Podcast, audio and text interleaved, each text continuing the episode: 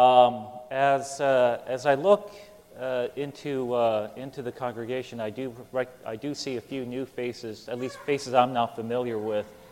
That, that's good. That's a good sign. Um, and some of you who are at least new to me may not realize who I am and why they asked a schmuck like myself to come and uh, share the word with all of you. I had the opportunity to, uh, to be an interim pastor here for about uh, eight months last year as the church was going through a period of transition.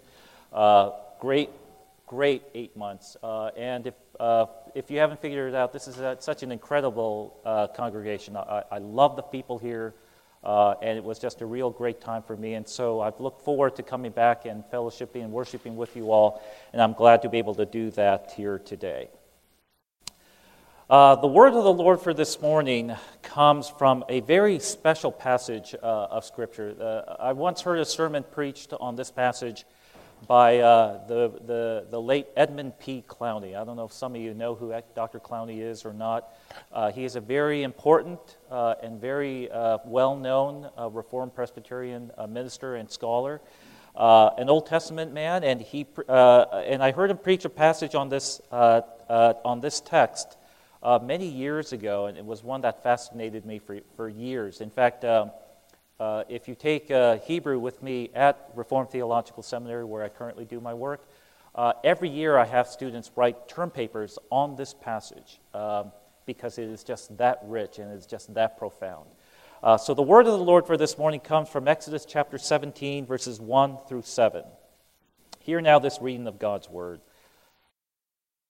All the congregation of the people of Israel moved on from the wilderness of sin by stages, according to the commandment of the Lord encamped at Rephidim, but there was no water for the people to drink. Therefore the people quarreled with Moses and said, Give us water to drink. And Moses said to them, Why do you quarrel with me? Why do you test the Lord? But the people thirsted there for water, and the people grumbled against Moses and said, Why did you bring us up out of Egypt to kill us and our children and our livestock with thirst? So Moses cried to the Lord, what shall I do with this people?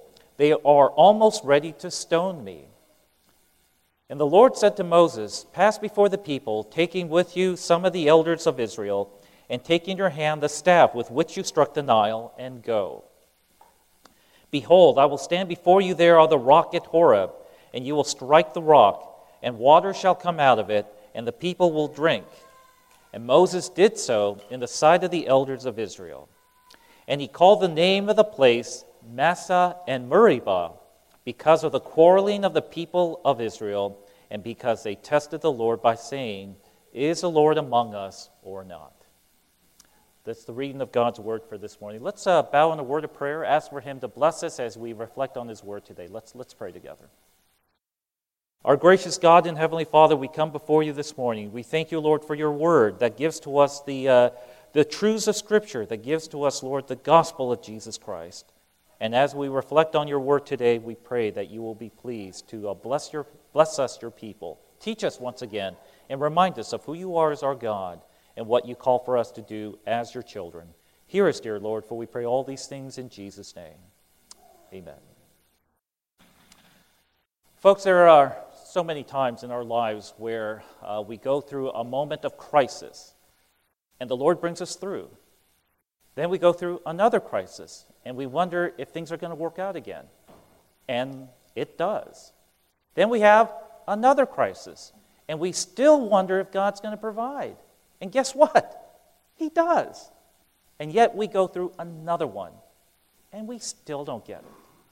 I don't know if your life is like mine, but that really is in many ways a summary in broad scopes of what my life has been like. I still remember being in seminary Am I going to graduate? And guess what? Through the grace of God, I did.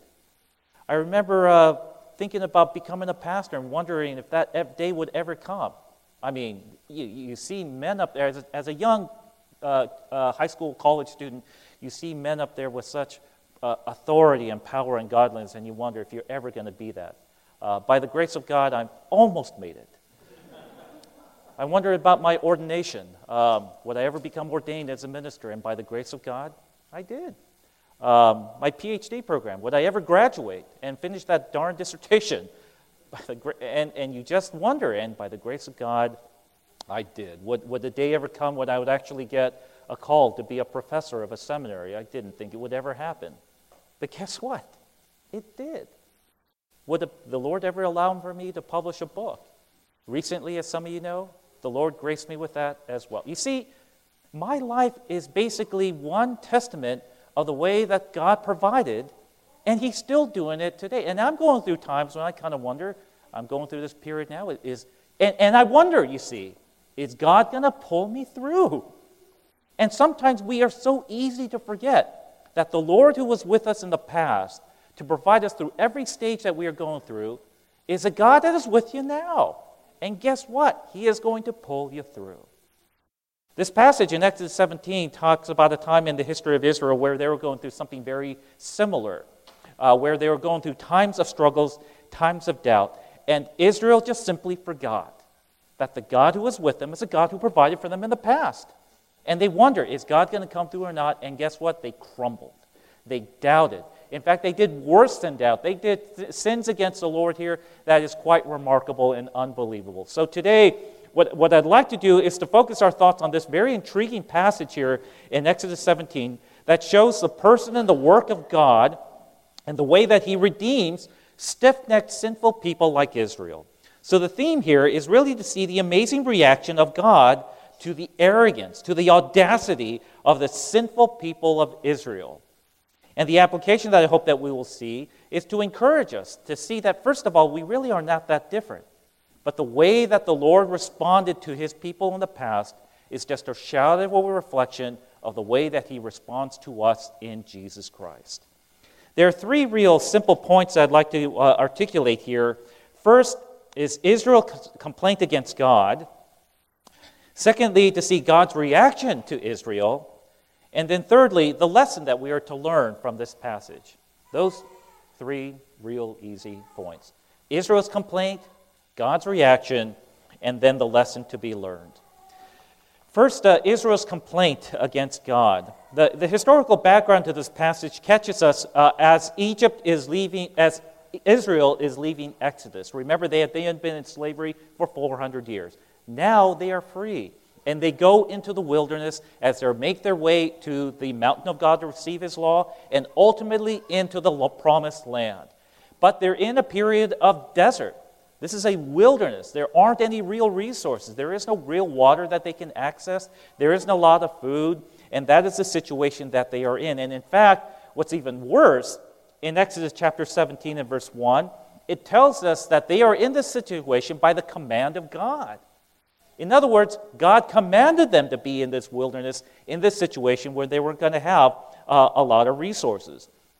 Now, this isn't the first time that they are struggling with a lack of water and lack of food. In fact, if you read earlier in Exodus chapter 15 and 16, it describes situations where Israel was in exactly the same situation. Exodus chapter 15, in fact, is almost identical. They had no water. They're in the wilderness and they have no water. And they need water in order to live. And they grumbled. And what does the Lord do? He provides water for them. In Exodus chapter 17, not only do they not have water, they don't have any food. They grumble and complain again.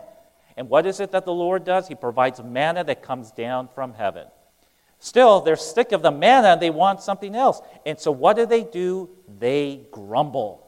They complain and they doubt the Lord. In spite of the fact that He provided for them in the past, they doubt Him again and what does God do? He provides quail that comes to provide them meats. Here in Exodus chapter 17, you find them in a situation exactly the same. They don't have water. And at this point, folks, you might wonder that maybe they would have learned their lesson, that they would have got it. God provided for them in the past. He's going to do it again, so we don't need to worry about it, right? That is not uh, what they do. And in fact, Israel's response here in Exodus chapter 17 is quite startling. They do two things uh, that are quite shocking. First, it says that they tested the Lord. Um, notice the, uh, the accusation that is made there in, um, in verse 2. The people quarreled with Moses to give water to them. And Moses said to them, Why do you quarrel with me? Why do you test the Lord? In fact, uh, this idea of testing is so important that part of the name that is given to this area is this word test. And you read that in verse 7. He called the name of this place Massah uh, and Meribah. The word Massah is the Hebrew word for testing. Uh, because of the quarreling of the people of Israel and because they tested the Lord, saying, Is the Lord among us uh, or not? You see, they are doubting, in spite of the fact that God provided in the past, in spite of the fact that He even gave to them water before, they just completely forgot. And they struggle and they doubt to wonder if God's going to do the same. So they test the Lord. Is God really amongst us or not? Is God really going to provide for us uh, or not? We struggle with it the very same way. We struggle with the same questions if God is truly with us. Is God going to really provide for us? In spite of the fact that our lives are a testament of the God of the Lord's provision, every single day we still forget. We still doubt. And in fact, you could say that the testing of Israel is bold. It says in, the, in other passages that God tests Israel while they're in the, in the wilderness. That is true. But God is God. And he has a prerogative to do that, to test his people. Not to cause them to stumble, because he doesn't do that. But he tests us to see if our faith is genuine and true. Because you see, remember where Israel's going. They are ultimately going into the land of Canaan. If they're going to have a hard time here in the wilderness, and they can't trust God. They're going to have even a much more difficult time when they have even greater challenges in the land when they have to face the Canaanites. So the Lord is refining them by testing them. He is sanctifying them here to purify their faith. God has the prerogative to do that. And notice, by the way, that the complaint, it says in verse 2, is against Moses, but it's not really against Moses, it is a complaint against God. They are not just testing Moses, they are testing God. It's actually not too different than a similar type of trial or a test that someone like Adam went through in the garden many years before, uh, where the Lord placed uh, the woman there. The woman take of the serpent of the fruit that she wasn't supposed to. She gives it to the man. God comes to him with a word of judgment, and he says to the man, Did you take of the fruit that you weren't supposed to? Remember Adam's response. Oh God, it was the woman that you gave to me. That is the reason why I took this fruit. He's not just blaming the woman. Implicitly, you see, even Adam is blaming God, the woman that you gave to me. Dear God, you see, you are the one that is ultimately to blame. They are testing the Lord. Not only do they test the Lord, it says that they quarreled with God in verse 2, uh, that, they, that the people quarreled with Moses uh, and quarreled with the Lord. And in fact, that word quarrel is repeated again in verse 7 as part of the other name that is given to this place. Is, uh, the name is called Massah and Meribah because they're of the quarreling of the people uh, of Israel and because they tested the Lord. Now, the word quarreling is the Hebrew word reeve. And in fact, you can even hear the word reeve in that name, Meribah. And the word reeve here it does mean quarreling, but it really is a very special kind of quarreling. It isn't just any kind of quarreling, it is actually a legal kind of quarreling. This is a type of quarreling or complaint that is brought before a, a court. Uh, it's the type of complaint that is brought before a, a legal situation. In other words, the word here, perhaps quarreling, is really not the best word to translate the word reeve. The word probably is better lawsuit or litigation or suing. And we all understand what that means. Um, that essentially is what the Israelites are doing here. They are bringing a lawsuit against God for violating uh, his covenant. So when it says uh, that the name of this place is Massah and Meribah, what those two words there mean is testing and lawsuit. Now, folks, that's uh, pretty bold. Not only is Israel complaining, they are bringing a legal litigating lawsuit against the Lord for violating his covenant. In fact, later, uh, Moses fears that the people of God are going to stone him in verse 4. Remember that in the Old Testament, stoning wasn't the act of a, of a chaotic mob, stoning was the act of a civil penal sanction. It was essentially their, uh, their uh, uh electric chair, it was their death penalty uh, of the ancient Old Testament world that presumed a, a verdict of guilt. So stoning is a legal act. And in fact, when God tells Moses to bring the elders together, you get a sense here of a jury being created here in order to now litigate the trial that is being now put, uh, that is now being called forward. And what the shocking thing, and the most shocking thing that is going on here, it isn't the people that are being brought a legal lawsuit against. It is God that is being sued by the people of God. It is the Israelites that are bringing a lawsuit against the Lord. That is how audacious the Israelites are being here. That is how bold uh, the people of God are being here. And Israel's sins uh, are often too di- not too different than our sins as well. We, we do this, folks, all the time. We forget the faithfulness of God just the way that the Israelites do. And just as they had the audacious and arrogant heart to challenge the Lord, to, to, to make accusations of violating his covenant, so, in fact, we often do exactly the same. We tell God that He has violated His covenant, that He is not true to the words that He uh, has given to us uh, in the past, and we oftentimes bring a covenant lawsuit even against the Lord Himself. And as we reflect on this idea of this complaint, of a testing, and of a lawsuit that the people of God bring against the Lord, how does the Lord respond? He res- see, what would He do? What you find here that the Lord doing is nothing short than remarkable. What you see is nothing short than gracious. God's response to Israel is this First, he is the one who initiates a trial scene, a court scene. He calls Moses, he tells him to bring some of the elders, and they are forming sort of a jury scene uh, where they are going to now uh, govern and oversee this, uh, this civil court in verse 5. God tells Moses to take, in fact, this staff uh, in, verse, in the second half of verse 5. The staff, remember, is described in a very particular way. This is a staff with which Moses used to strike down the Nile. This, in other words, this is a staff of judgment. This is a staff of, a wrath, of the wrath of God. And this is a staff that, Moses, that God tells Moses to bring. And then it says in verse 6 that God Himself, that the Lord Himself, will stand upon the rock. Now, at this point, uh, some Bible translators mistranslate this word, and instead of saying that the Lord stood upon the rock, some will say that he stood beside the rock, next to the rock. And I don't think that's correct. If the Lord is standing beside the rock, then when Moses strikes the rock, God is just sort of a bystander watching this thing happen like everybody else. And I don't think that's what's going on here. It says here that the Lord stands upon the rock. In other words, when Moses takes that staff, remember, this is a staff of judgment, the staff of the wrath of God. And when he has to strike down that rock, because the Lord is standing on that rock, before, the Lord, before Moses can strike the rock, he must first strike down the Lord. And only after the Lord receives this death blow of judgment, this death blow of wrath, only after he receives that, only then do the waters of life come flowing out of this rock. You see, folks, what you see here in Exodus 17 is a picture of our Christian gospel.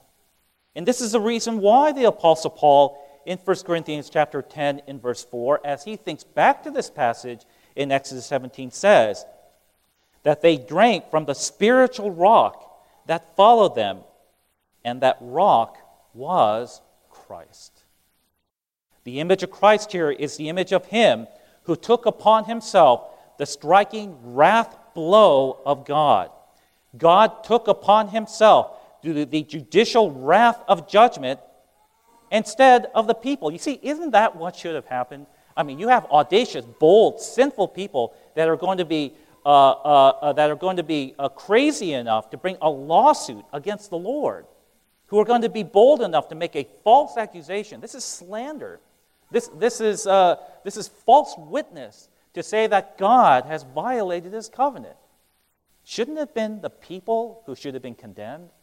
Shouldn't it have been the people who should have received that, that, that death blow of the wrath of God and justly, fairly?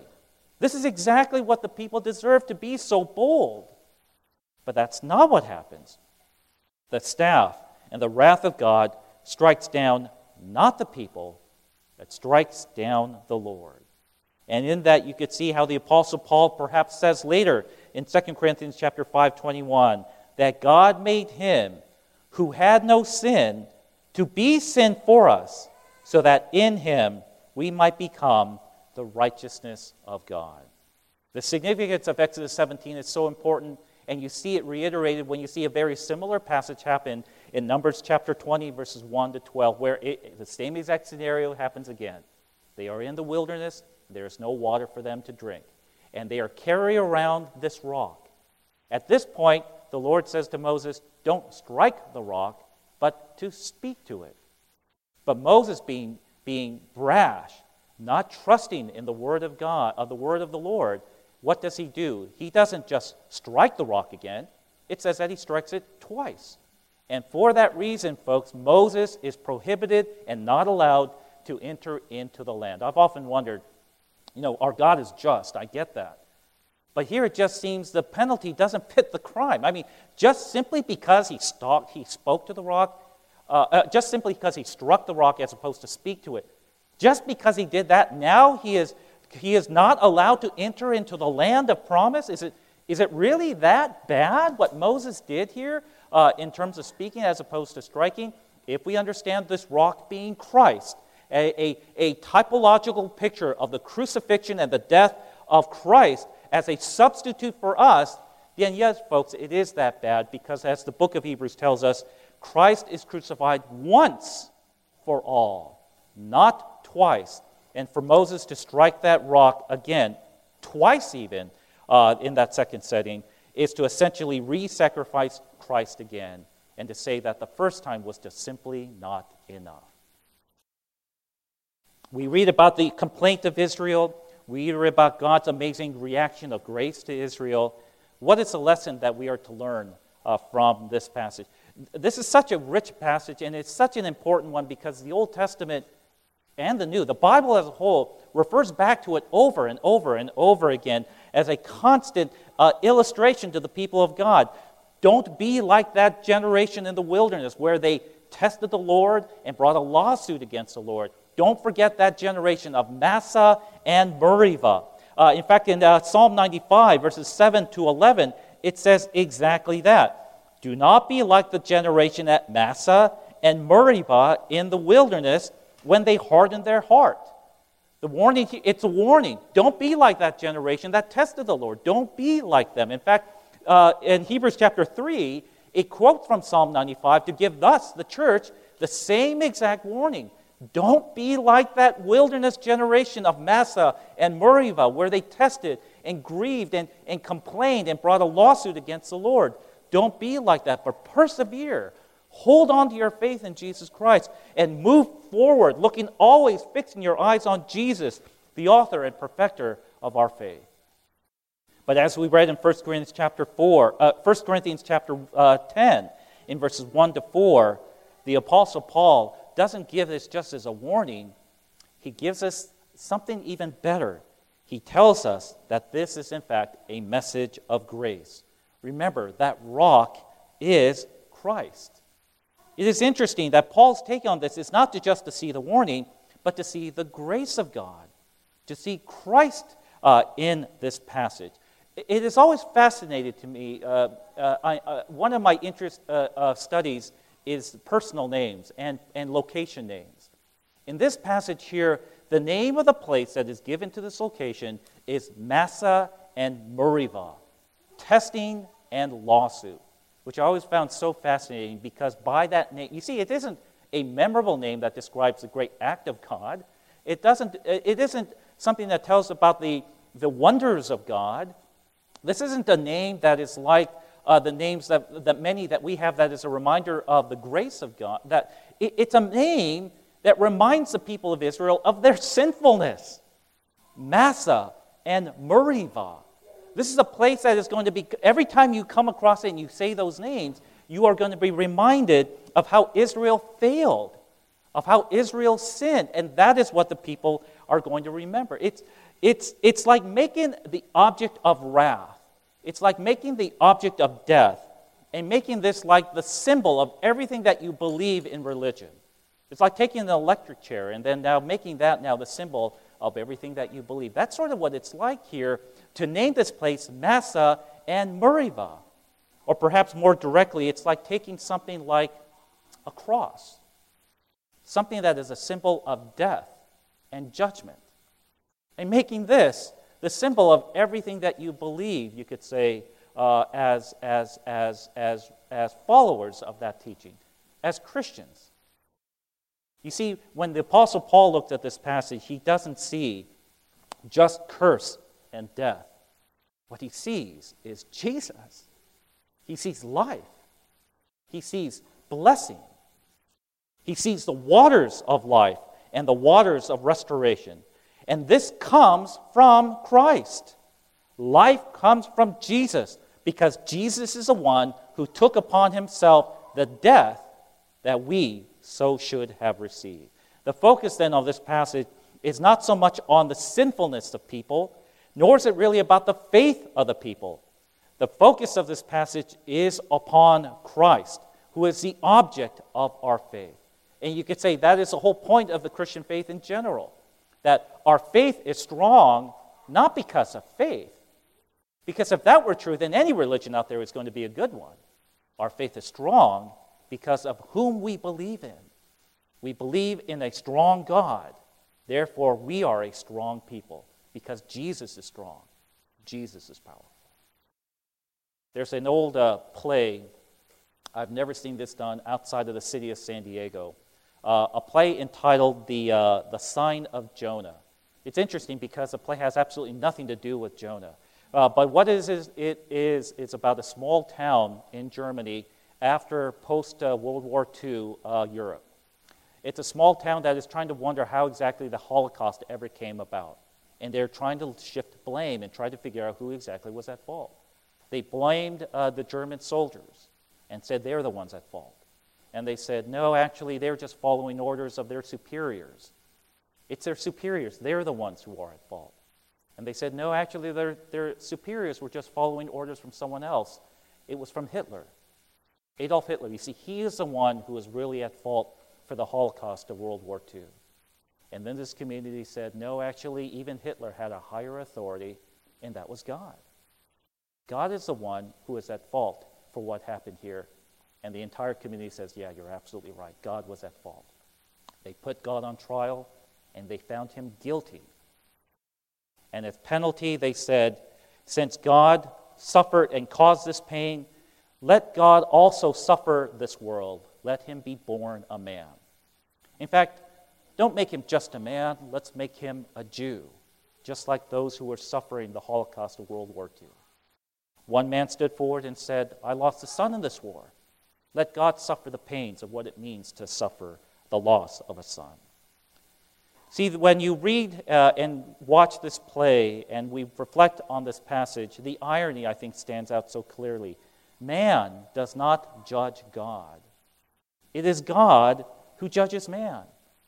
But when God does that and judges us, He doesn't see our guilt, He doesn't see our sins, He doesn't see our audacity, He doesn't see our brashness. He does not see Massah, nor does he see Meribah. What God sees us in us is the rock. What he sees in us is Christ. And the reason why is because of everything that Jesus has done for us. Praise God uh, for our Savior, Jesus Christ. Uh, let's bow in a word of prayer together.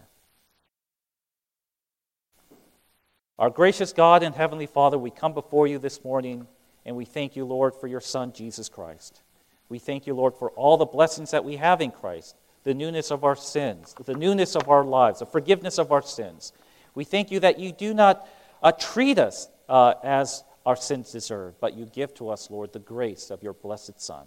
Thank you for these things. And as we celebrate that goodness, we pray that you will continually bless us richly in Jesus Christ. Hear us, dear Lord, for we pray all these things in Jesus' name. Amen.